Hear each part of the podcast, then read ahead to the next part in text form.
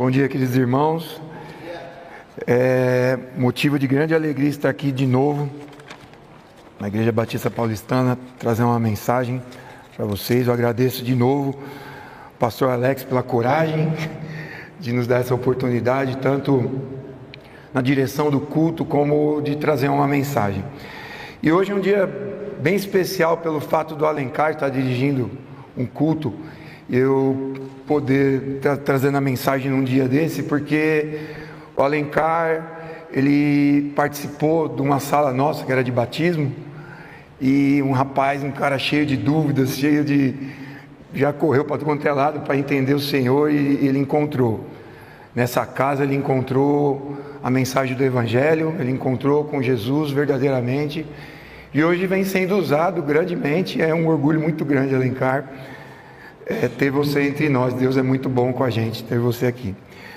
E antes de começar a mensagem, eu queria falar um pouquinho para vocês da reunião que tivemos ontem de casais. Gente, se você não veio ainda, eu quero encorajar você a vir um dia, pelo menos vem ver, vem compartilhar. Ontem, em especial, a gente comemorou um ano do ministério, tivemos visitantes da igreja Casa da Rocha, bastante gente veio, foi um momento de comunhão. O pastor Alex nos trouxe a mensagem, uma palavra rasinha, mas até que foi boa. Ele está aprendendo isso daí, viu gente? O Alex está aprendendo. Mas foi uma bênção muito grande. É, em especial, eu tenho ficado muito feliz com o que Deus tem feito nesse ministério, através dele, das pessoas envolvidas. Eu agradeço a cada um de vocês pelas orações. Eu sei que se não podem estar aqui, vocês têm orado por nós. Por orar pela igreja, vocês já estão orando por nosso ministério. Amém? Irmãos, nós hoje pela manhã vamos trilhar um caminho na carta de João, 1 João, no capítulo 2, dos versos 1 ao verso 6. O tema seria uma vida coerente com o que se crê. Vida coerente com o que se crê. Vamos ler? 1 João, capítulo 1, é, 1 é, capítulo 2, a partir do verso 1. Filhinhos meus, essas coisas vos escrevo para que não pequeis. Se todavia alguém pecar, temos um advogado junto ao Pai, Jesus Cristo, o justo. E ele é apropriação pelos nossos pecados, e não somente pelos nossos próprios mas ainda pelos do mundo inteiro. Ora, sabemos que o temos conhecido por isto, se guardamos os seus mandamentos. Aquele que diz, eu o conheço e não guarda os seus mandamentos, é mentiroso, e nele não está a verdade.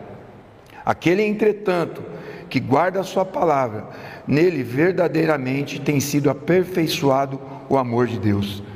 Nisso sabemos que estamos nele. Aquele que diz que permanece nele, esse deve também andar, assim como ele andou. Vamos orar?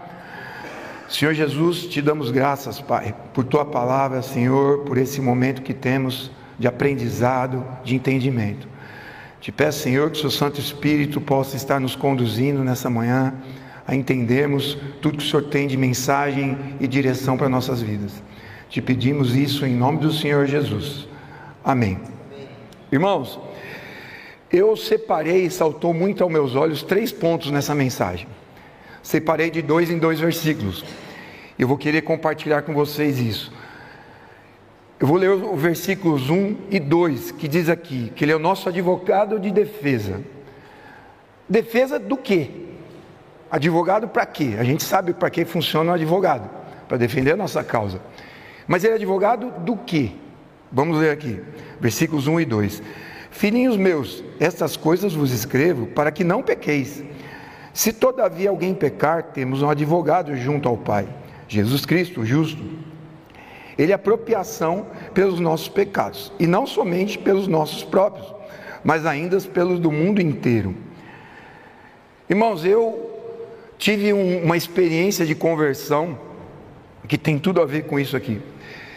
Eu é, conheci Jesus, Jesus se apresentou a mim de uma forma é, maravilhosa, e eu comecei, através dessa comunhão com Ele, de conhecê-lo, me apaixonar por Ele, eu quis segui-lo. eu quis segui-lo. Fui chamado para segui-lo e quis segui-lo. Só que conforme eu fui seguindo Jesus, eu fui vendo o quanto distante dele eu era, o quanto eu era sujo, o quanto eu não era digno de estar perto dele. E isso começou a causar, eu, eu, eu relato para vocês isso em minha vida, uma, uma luta muito grande. Por quê? Tudo que eu fazia na minha vida era totalmente contrário ao que eu encontrei naquele dia, naquela noite, naquele momento em que Jesus se apresentou para mim. Então, o que eu tinha de convicção de vida teve uma transformação. Aí eu falei, é por isso que se chama conversão, né? Então eu tenho que me decidir, para você se converter, você tem que se decidir. Você tem que falar, cara, essa vida não serve mais para mim, não é isso que eu quero para mim. Eu encontrei uma coisa nova, uma novidade, quero caminhar. Só que essa luta interna é muito grande, porque eu me vi numa luta de ter que abandonar o eu. E o eu era muito bom de satisfazer. Porque eu satisfazia da forma que o mundo me mostrava, que o mundo me dava, isso de verdade me satisfazia, me deixava pleno. Quando eu me deparei com a graça e a misericórdia do Senhor Jesus, perdão, bem assim, que a felicidade, que a alegria e aquele buraco no peito que eu tinha, tinha alguém que podia preencher. E essa pessoa era o Senhor Jesus, só que tinha um obstáculo entre nós dois. Qual? O meu pecado. E o meu pecado, ele estava encravado em mim, nos meus relacionamentos, nas minhas amizades, no meu comportamento, no meu modo de falar, no meu modo de agir. Isso era uma barreira muito grande. E eu pensava, porque eu, um cara que nunca li um livro na vida, comecei a ler a Bíblia. E o Dante fala isso, e isso cabe muito para mim. Parecia que eu não sabia português. Eu lendo isso aqui, falei, meu, o que, que é isso, né? Ficava mais difícil. Falei, se eu, eu tenho que ter comunhão com Jesus. E eu tive esse encontro com ele. E a maneira de eu manter esse relacionamento sustentado é através da sua palavra, eu tenho que entender a sua palavra. Eu encontrava dificuldades com isso. Então, essa barreira começou a me incomodar. Aí quando eu leio um texto desse, dizendo, filhinhos, eu digo essas coisas para que você não pequeis. O que, que eu trago para a minha vida? Rony, eu estou te falando tudo isso, você está ouvindo tudo isso, para você não pecar. Mas, você vai pecar. Você vai pecar.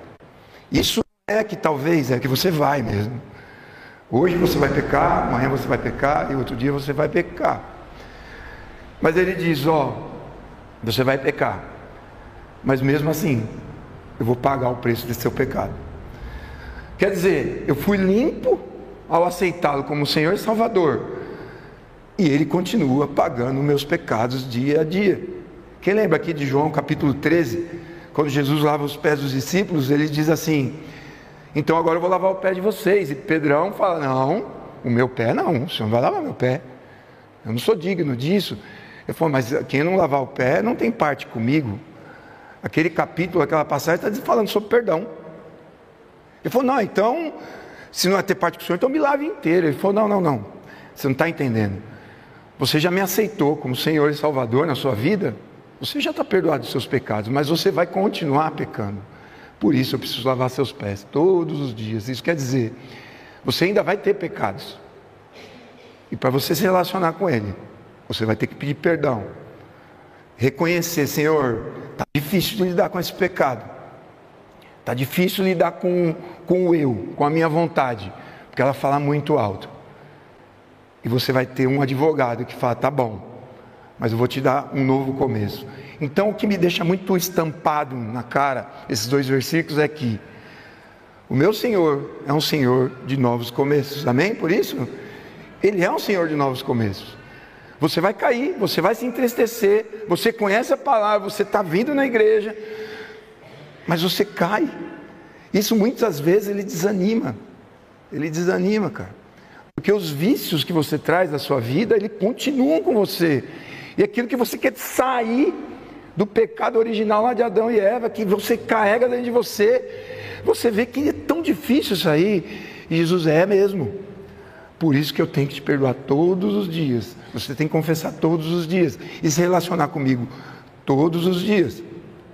Um Deus de novos começos. Tente outra vez, irmão. Tem um cantor cristão, que é muito famoso, inclusive, chama Raul Seixas. Ele diz, né? Tenha fé em Deus, tenha fé na vida. Tente outra vez. Que louvor lindo, né, irmão? É isso aí. Tente outra vez. Tente outra vez. Sabe por quê? A conta foi paga. E ela teve um alto preço. Isso estampa nos no meus olhos. Esses versículos 1 e 2. Outra coisa, nesse versículo 1 e 2 ainda. Primeiro, isso me incomoda, o meu pecado me relacionar com Ele, com essa barreira, é difícil. Então eu tenho que perder os meus vícios. Cara, eu gosto muito de esportes, eu vou dar um exemplo para vocês.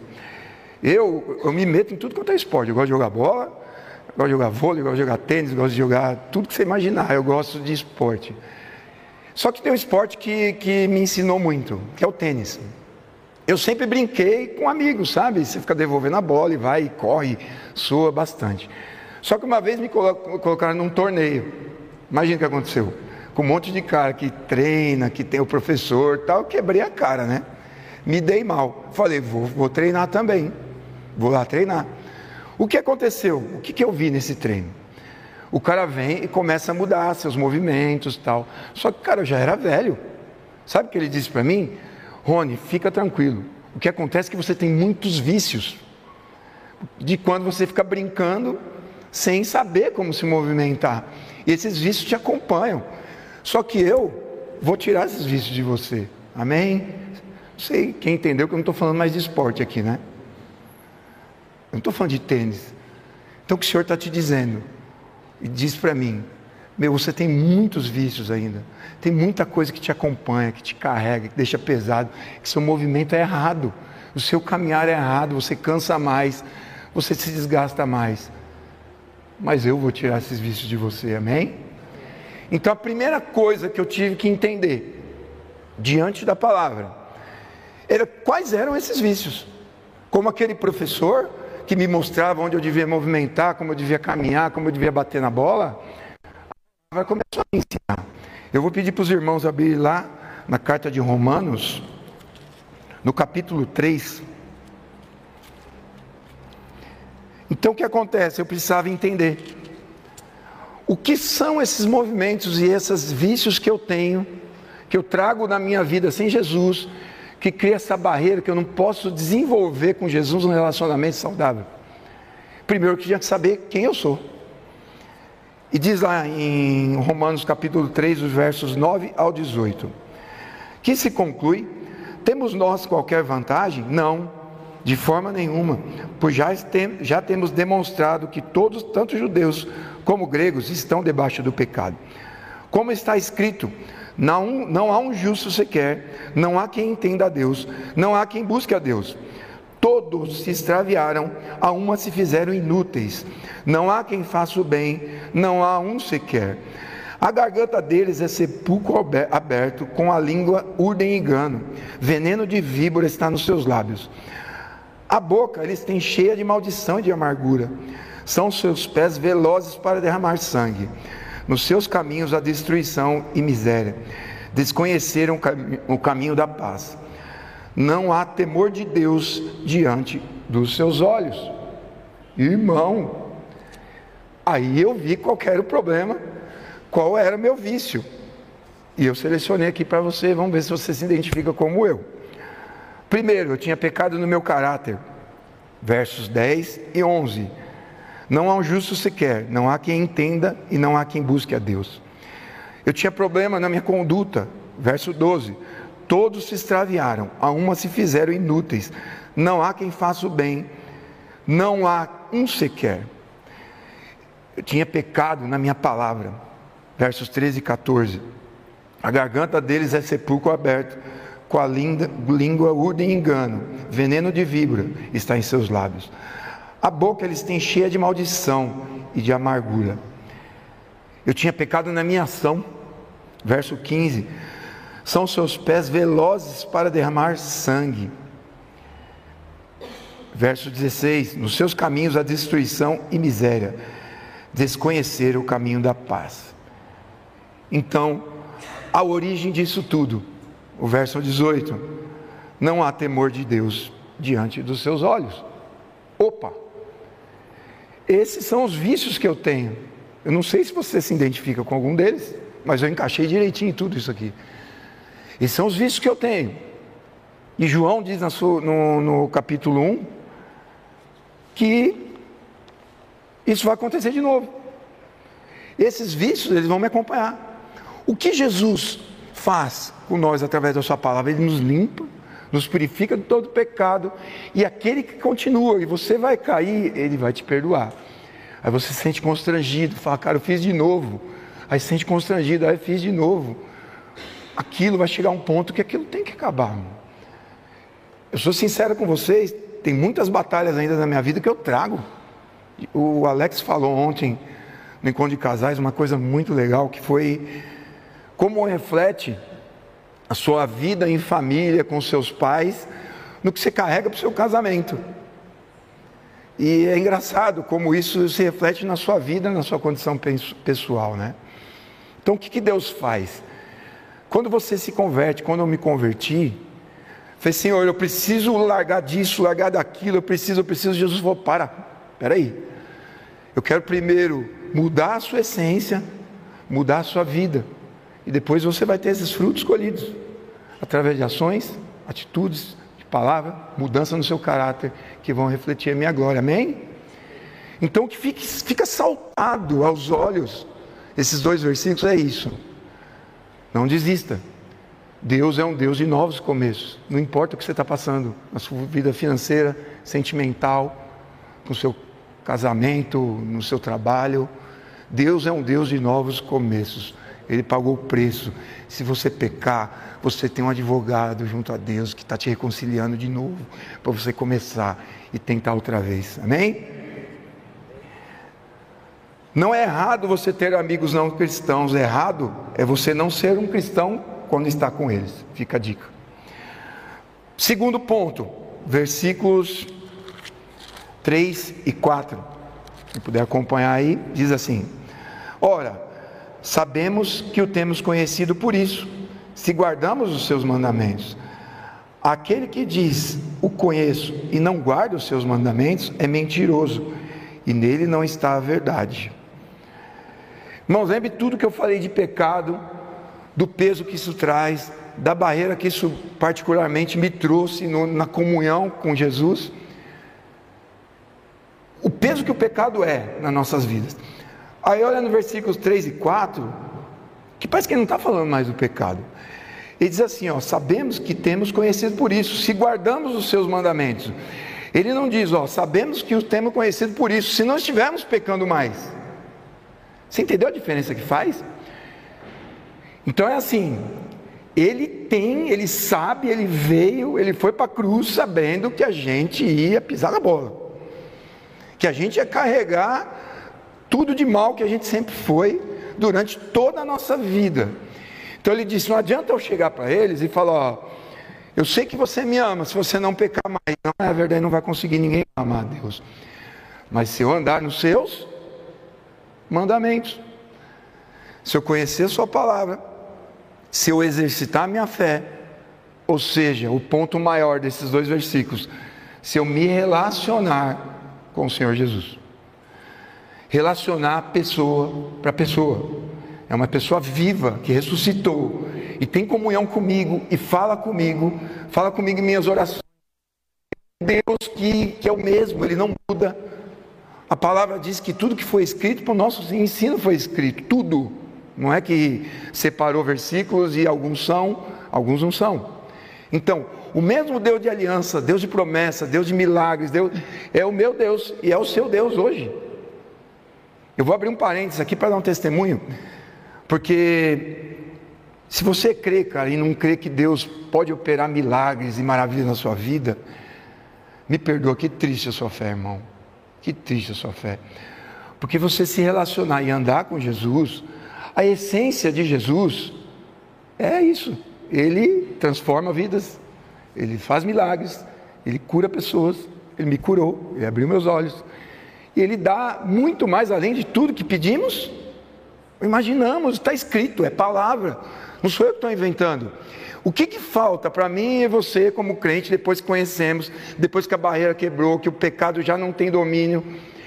É ter esse relacionamento, conhecer em Jesus e saber que Ele sim pode fazer isso na sua vida. Irmão, em 2010, eu foi um ano bem esquisito para mim, porque foi um ano muito abençoador quando nasceu meu primeiro filho, o Guilherme. Mas foi um ano muito complicado para mim no meu trabalho.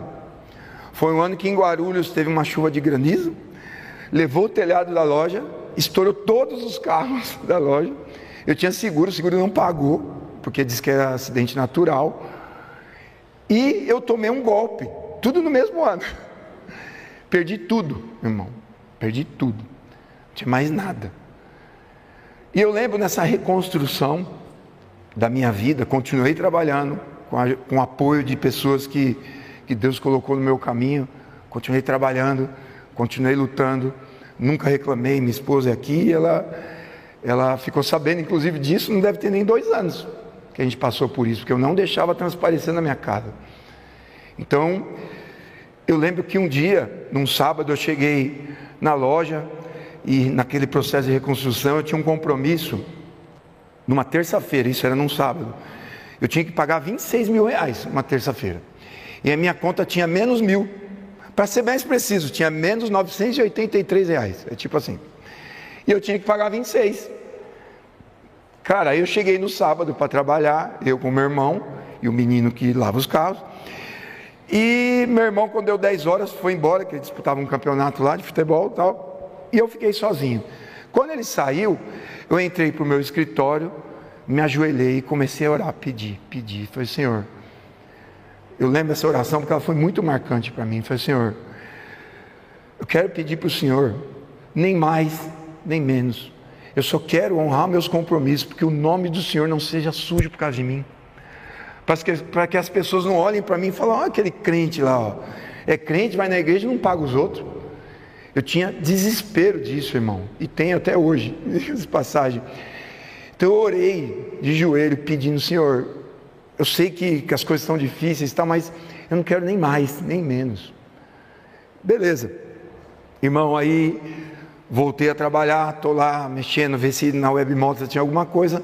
Entrou um senhorzinho na loja, entrou na porta, falou: Eu posso dar uma olhada nos carros aí? Pode, o senhor quer que eu abra? Ele falou, não, eu quero ficar à vontade. Eu falei, tudo bem. Aí ele foi ver um carro lá, X, olhou o carro, tudo, e falou, muito obrigado, e foi embora. E o preço do carro estava escrito no vidro. Vocês não vão perguntar qual é o valor do carro? Eu na maior expectativa aqui. Qual que é o valor? Qual é o valor? 25.990. Aí beleza, só que ele foi embora. Foi embora, beleza. Deu 10 minutos, ele voltou com um jovem. Voltou, foi lá no carro, começou a olhar, tudo sentou, chegou. Como é que faz para financiar, seu detan, tal, tal? Aí, quando eu digitei lá, já deu o crédito dele e tudo. Ele falou, ah, então eu já queria ficar com o carro. Irmão, é que vocês aqui, é, não sei se vocês vão conseguir se transportar, porque eu senti. O que o meu coração falou naquele momento. O quanto eu dei glória a Deus. O quanto eu agradeci.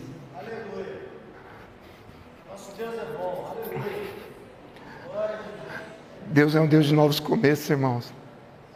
Ele é um Deus de milagre, de aliança. Ele é, cara. Ele é. Aí ele me disse, esse garoto, falou, meu, você não acredita como é que a gente veio parar aqui, meu, a coisa mais incrível. É muita coincidência para ser coincidência, irmão. É muito. Esse cara pegou, acordou de manhã, morava em Arujá, pegaram o jornal, não era nem anúncio, cara. Ele viram no jornal que lá na Avenida São Miguel tinham três carros como o meu, que ele queria esse carro. Aí eles foram lá para São Miguel, não gostaram do carro. Na hora de ir embora, eles tinham que voltar pelo Cangaíba e pegar adulto. Eles erraram, pegaram Fernão Dias. Aí tiveram que pegar Timóteo. O pai dele viu uma farmácia do lado da loja. Olha a história. É muita coincidência para ser coincidência. O pai dele viu uma farmácia do lado da loja, pediu para o filho parar. descer para pegar o medicamento. Ele desceu do carro e foi para a loja. E eles compraram o carro. Nem mais, nem menos. Deus de aliança, Deus de promessa. Deus não é homem para mentir, irmão. Ele pode todas as coisas. Esse Deus de recomeço que me encontrou, que te encontrou, Ele tem muito mais para me oferecer, para te oferecer. O que, que Ele pede? Se aprofunda mais no conhecimento, na minha palavra. Conhece, se relaciona, entende um momento de aperto, um momento de aflição, um momento de alegria. Faz parte do contexto. A única coisa que você tem que entender conhecendo a palavra é que você nunca vai caminhar sozinho. Nunca. Você nunca mais vai estar sozinho, irmão. Nunca. Você não pode dizer que você vai estar sozinho. Aprofunda na fé, conhecendo a palavra. Caminha com Ele. Não seja um crente de modinha. Ah, eu vou ser evangélico porque está na moda, é legal. Não. Desfruta desse relacionamento profundamente. E seja profundamente abençoado por Ele, caminhando do lado dele. Amém? John Piper diz assim: se a fé vem pela palavra de Deus, ela se vai com a ausência da palavra. Você quer caminhar, quer conhecer, quer saber se ele é capaz de fazer tudo isso que eu te disse aqui, que não é fantasia, é vida na vida. Então você tem que se aprofundar na palavra, no conhecimento, na sua casa, no seu trabalho, lendo, buscando, entendendo, pedindo para ele falar com você. É isso. Ah, daí eu não tenho que mais ir na igreja? Lógico que sim. Você vem, ouve o pastor, ele te ensina. Uma pastor vem aqui, te ensina, mas você tem sua vida aí fora. Então, a sua vida aí fora é caminhando com ele e se sustentando nele. Um Deus de novos começos. Viva esse Deus. Não viva só de aparência. Viva através de um relacionamento. Amém? Terceiro, Terceiro e último ponto. Versículos 5 e 6. Aquele, entretanto, que guarda a sua palavra, nele verdadeiramente tem sido aperfeiçoado o amor de Deus. Nisso sabemos que estamos nele. Aquele que diz que permanece nele, esse deve também andar assim como ele andou. O que que diz esses dois versículos? Que nós manifestamos Jesus em nossas vidas permanecendo. Irmãos, vocês estão comigo? Nele, na Sua palavra, na comunhão com Ele, entendendo o que Ele tem para te dizer, pessoalmente, como casal, no ambiente que você trabalha, em tudo, em tudo. Não é que Jesus mandou a gente para o mundo e falou: Ó, oh, vocês foram para o mundo, criei tudo, tem sol, tem ar, tudo, e vocês viram, ó, casamento vocês fazem do jeito que você quiser, seu trabalho, já está tudo aí, vocês vão se ver. Não, não, não. Que se Deus é um Deus desse tipo, eu nunca mais leio a Bíblia, irmão. Se Ele me criou e me jogou no mundo, então eu vou criar meus filhos dessa forma. Vou criar, nasceu, tal, agora eu vou viajar, sei lá para onde você vai, fica aí, comida está lá. Não, não. Então é essencial eu caminhar junto, eu andar junto, guardar a palavra, ter a vida de oração, comunhão com os irmãos. Que privilégio, irmão. E que responsabilidade. Que responsabilidade. Então, o que me saltou aos olhos nesse texto foi que Jesus é um Jesus de novos começos.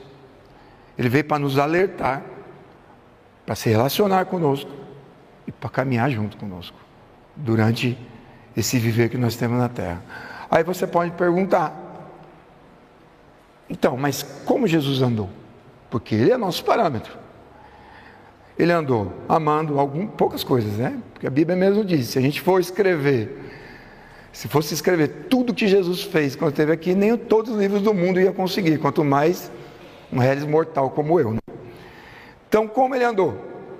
Amando, perdoando, abrindo olhos de cegos, sendo esperança, curando, humilde e manso, sempre falando do próximo, uns aos outros, obedecendo ao Pai, a sua palavra, até a morte e morte de cruz. E ele levou a mensagem do Pai até o final, para que eu e vocês tivéssemos vida, e vida em abundância. Em abundância de ter muito, não, em abundância de Deus, do Espírito Santo, sabe, borbulhando Espírito Santo. A gente vê os crentes, eu falo muitas vezes isso e vou repetir muitas vezes, aprendi isso também, é uma frase com Dante. E ela é muito relevante. Você chega para a crente e vai, como é que tá as coisas? Vai, é, tá, tá bom, né? Até dá aquela coçada assim, vai, está. Tá bom, tá bom, né? Tá bom, mas tá ruim. Como assim? Que vida cristã é essa? É baseada no que está acontecendo aí fora. Vai ser ruim mesmo. Agora, se você é uma nova criatura, esse mundo não pode mais ser o padrão de vida boa sua. Não pode mais ser o padrão de vida abundante sua. Porque se você saiu da velha vida e veio para a nova, você foi transformado. Você está aqui de passagem, não é aqui que você mora. Eu estou enganado, irmãos? Amém por isso? O que falta então para nós? É tentar sair dessa velha vida. Os vícios do tênis. Como eu vou tirar os vícios? Andando com o professor. Quem é o professor? Jesus. Mas como falar com ele na sua palavra, em oração, joelho no chão, comunhão. Peça o que é de acordo com sua palavra e sua vontade, e você vai receber. Lembra o exemplo do carro? Não quero vender para ser rico, Senhor. Não quero. Mas seu nome não vai ser glorificado se eu não pagar o meu compromisso. Opa, estamos alinhados. Não, esse eu quero ganhar na Mega Sena, quero andar de Ferrari. Quero... Aí Deus não dá. Fala, Nossa, Deus está de mal comigo. Irmão, que tipo de fé a gente tem carregada? Ela é coerente com o que eu falo que creio? Ou eu estou aqui na igreja sendo mais um evangélico, na estatística, e tenho uma vida aí fora que seria melhor sendo do mundo? Porque no mundo eu vivi isso durante muito tempo. E era assim que eu vivia e me satisfazia. Não tinha, eu tinha aquele no peito, o tamanho do Senhor, e hoje está ocupado por Ele. E a paz de Deus, que excede todo entendimento, guardará o vosso coração e a vossa mente em. Você pode falar amém por isso, irmão? Estou achando vocês tristes, é feriado, né? Estou achando vocês tristes. Então, como viver então? Para a gente encerrar. Eu vou pedir para vocês ficarem de pé, senão vocês dormem aí eu vou ficar constrangido.